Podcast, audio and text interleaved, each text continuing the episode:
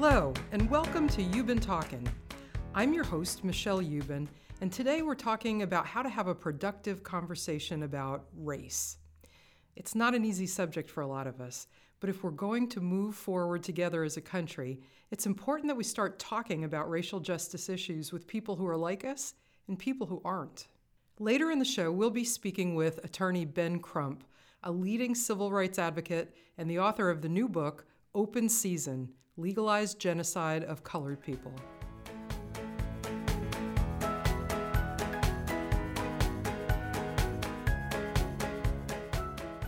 When I think about how my views on race were shaped, I go back to my Aunt Carmen, my mother's oldest sister. She was an inner city teacher and principal in Paterson, New Jersey. My Aunt Carmen brought me black dolls for my toy collection. She invited me to her house to play with some of the black girls in her neighborhood, and she called out anyone who said anything racially disparaging. Fifty years later, I have the opportunity to work with an avenger for racial justice, attorney Ben Crump, as he seeks to raise America's consciousness. I consider it a great privilege to work with his team and to grow my personal understanding of what it means to be black in America today. In a study conducted this year, 150 years after the 13th Amendment abolished slavery, findings from the Pew Research Center suggest that most Americans recognize that slavery still casts a long shadow. For those who might say, slavery ended a long time ago, get over it. I never owned slaves, don't blame me. Read Ben's book, which does a great job of connecting the dots in an unbroken line between black people's entrance to the U.S. on slave ships and their position in American society today. In the Pew study, 78% of black people say that our country hasn't gone far enough in extending equal rights to blacks, but only 37% of white people agreed. And half of all black people think it's unlikely that black people will ever have equal rights, while only 7% of white people hold that pessimistic view. So, how do you bridge that divide? Ben Crump says he hopes that his book will get people talking to each other. But talking about race isn't easy. The potential is great to say something wrong. The fear of saying something dumb and insulting to someone makes it easier to not talk about racial topics at all but that doesn't move anything forward. Siobhan Harris, in an article last year in Esquire magazine, offers some useful tips to engage others in a conversation about race. First, instead of being defensive about white privilege, denying that it's real, or even feeling guilty, acknowledge the obvious that being white has its advantages in our society, and listen to others describe the experience of being black in America. Harris points out that white people probably aren't going to be denied a job interview just because of the sound of their name. Citing the Pew research, about half of black adults say being black has hurt their ability to get ahead at least a little, while whites are more likely than other groups to say that their racial background, that is, being white, has helped them at least a little. Don't assume that someone has had a particular experience because of their race. Don't make assumptions about their musical interests, favorite food, or anything else because of their race. Ask and listen. Admit what you don't know and ask questions. If a conversation turns awkward, stick with it. If you say something stupid, apologize and continue the conversation. If we don't talk about racial issues, we will never build racial understanding. The tough conversations are sometimes the most important. Join me as I talk race with Ben Crump.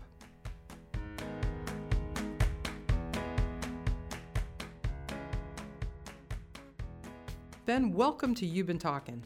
Thank you so much for being here today. I'm very honored to be here with you, Michelle. Well, I'm honored to work with you, somebody who's become such a champion for racial justice and civil rights at a time when I think we're really at a tipping point where consciousness is being raised about these issues. Certainly, and you and the company you work for really help frame issues in these matters like nobody has ever done them. And I, I just want to say publicly what I say to you privately. Thank you so much from the bottom of my heart for caring. Well, thank you. It truly is a privilege. So let's talk about your book, Open Season Legalized Genocide of Colored People. That has several emotionally charged words in the title. Genocide is a word that most people associate with Rwanda and Nazi Germany, maybe not so much the United States. Was it intended to be provocative to use words like that in the title? It was.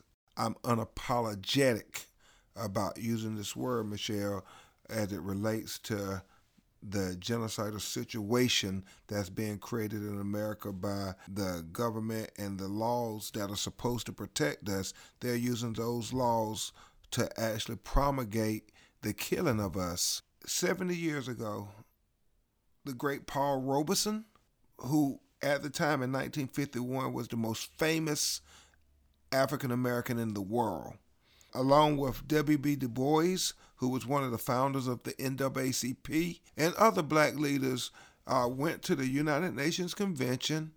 At that time, it was the aftermath of World War II, and you had all these countries filing petitions of genocide based on the atrocities and the killings that had been brought upon them uh, due to war.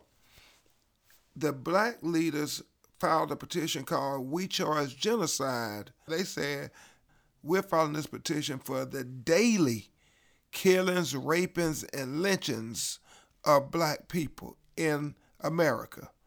And then they said, using your definition, United Nations act or acts with the intent to destroy in whole or in part a group based on national, racial, ethnic, or religious identities. How does this not apply to Negro people in America? In that petition, they concluded either the United States government was complicit with or responsible for creating a genocidal situation in America. And that didn't stop in the 1950s when they made the case. It's only continued and extended since then. Another provocative word that you used in the title of the book is colored people, which is kind of an antiquated term as it relates to black people, but you're using that term differently.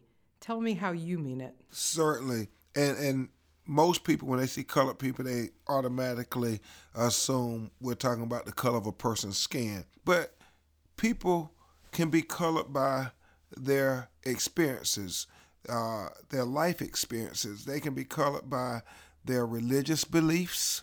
They can be colored by their financial status. They can be uh, colored by their sexual preferences and who they choose to love. Uh, there are many ways to disenfranchise people and marginalize people. So when we say colored people, we're talking about groups that have been disenfranchised or have been marginalized based on their race, their religion, their sexual preference, their uh, income level, their socioeconomic level. There are many ways to color people and discriminate against people. Well, that's a, a very interesting point, and it certainly shows that uh, the way people are seen in our society and, and how they're viewed as a group, especially people who've been marginalized, really affects their treatment and their ability or inability to access equal justice. Absolutely. So, you just completed a national book tour with media interviews in cities across the country. What's the audience's reaction been to this book? It has evolved as I go to the uh, book tours because many people have already read the book now. So they're coming out and they're asking questions about how to better identify the issues to make it uh, more practical that America understands there's a problem, number one. And then number two, boy, talking about the solutions, I'm so enthusiastic that the audience members come and they want to talk about solutions with me. They have accepted after they read the book and they see the statistics and the hard data and the actual lives that have been affected by this legalized genocide. And then they say, Let's talk about solutions, Attorney Crump. Let's talk about how we are better as a society, how we are better as an America. So, Ben, how do you suggest that people who read this book have some constructive conversations with their friends and neighbors and people they don't know to move things forward? It's so deep. I was in Tulsa, Oklahoma, uh, just a couple days ago at one of the book signings, and it was a very diverse audience, and I, I was pleased with that. Uh, and this white man asked that very question. He said uh, he's a pilot, and he has a co-worker who uh, he flies airplanes with, and he says he says some terrible things about uh, people of color. and he said he wants to be able to show him that it really is a problem, it really exists. How do I do that when he's so close minded? I said there's two things. You can offer him the statistics and the hard data and explain to him what the solutions are. And if he still just refuses to acknowledge the empirical evidence, then you have to make it emotional and say, you know, at some point you're gonna uh, expire, and you are purport to be a Christian. God is going to want to ask you, why did you treat His children so badly? Because we're all God's children. Now let's take a quick break to hear from our sponsor. Your brand is so much more than a logo. It's your customer's first impression, the full experience you give your audience. It's what makes you memorable. To tap into your maximum branding potential, check out sachsmedia.com.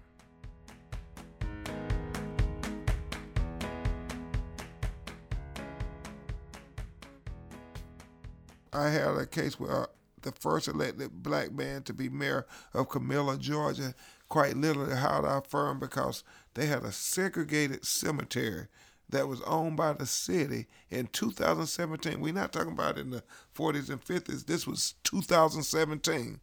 And they had a, a little wire fence separating for the black people from the white people, and it was all ran down on the black side and well maintained on the white side. And I kept thinking to myself, you know, they are worried about whether they're going to be buried with black people or not, as if uh, when they go to heaven, there's going to be a white heaven or a black heaven. I kept saying they're going to find themselves in an integrated hell. and, and, you know, cause at some point, if they're not going to accept logic, you got to appeal to their emotion. Well, Dr. King said the moral arc of the universe bends toward justice, but if we still have racially segregated cemeteries in 2017, it makes you wonder how much progress we've actually made. Do you have some words of encouragement to those who are discouraged about our progress toward racial justice? Like Johnnie Cochran said, you know, it's a journey to justice. Sometimes we take a couple of steps forward, but like on any journey, you'll have a setback or two. But when I think about, in just this past year alone, uh, I think about Corey Jones' conviction, all white jury convicted a police officer for killing a black man. I think about uh, Markeis McGlockton in Clearwater, Florida. Stand your ground. Uh, all white jury convicted a white man, uh, rejected his stand your ground argument for killing this black man. Uh, and I think about Amber Guyger, the case in Dallas, Texas, where we uh, represented the family of Botham Jean with some other great Texas lawyers. And the fact that it represented for the first time in the history of America that a white policewoman was convicted of first degree murder for killing a black man.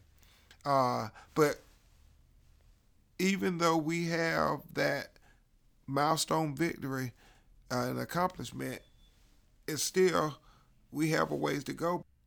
And beyond the unequal treatment of black people in the criminal justice system, you, you point out in your book that uh, genocide takes many forms, including uh, the likelihood that a poor black person is going to be more susceptible to being poisoned by unclean air and uh, contaminated water.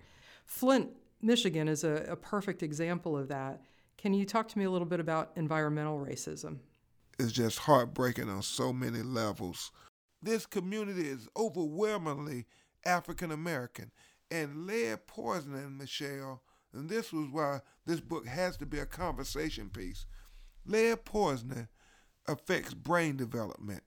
If this would have been in any other community besides a poor community that were mostly black and brown people, we would say it's a, a, a, national catastrophe. We would literally probably go to war if this was other countries doing this to children. But because there are poor black and brown people, we have legalized it. Nobody goes to jail. That's a really tough message to hear.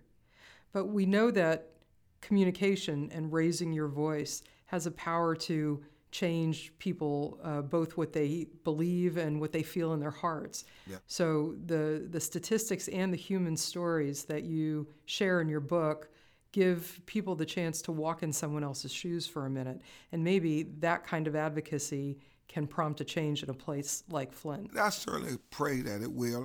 So, final question for a listener: What's the call to action? What can an individual listening to this do to move us closer to a just society?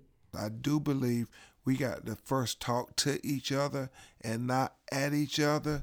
And I think this book gives you the basis to have a very fundamental conversation that America is discriminating against people of color to disenfranchise them and keep them as a marginalized community and the fact that we can use the law as a weapon for good and not just let the enemies of equality use the law to disenfranchise us and demi, uh, marginalize us and dehumanize us. This book gives you a lot of hard data, a lot of evidence, and a lot of real life situations where you can see that we have a problem. We let's admit it, and now America, we can fix it. Ben, thank you so much for making time for this conversation today and for your amazing advocacy. Thank you. God bless you, Michelle Ubben. I love you and the Sachs Media family. Today, you've been talking racial issues with my guest, attorney Ben Crump. If you want to read more about our conversation, visit sachsmedia.com slash podcast and make sure to subscribe for more episodes on communication breakthroughs in unexpected places.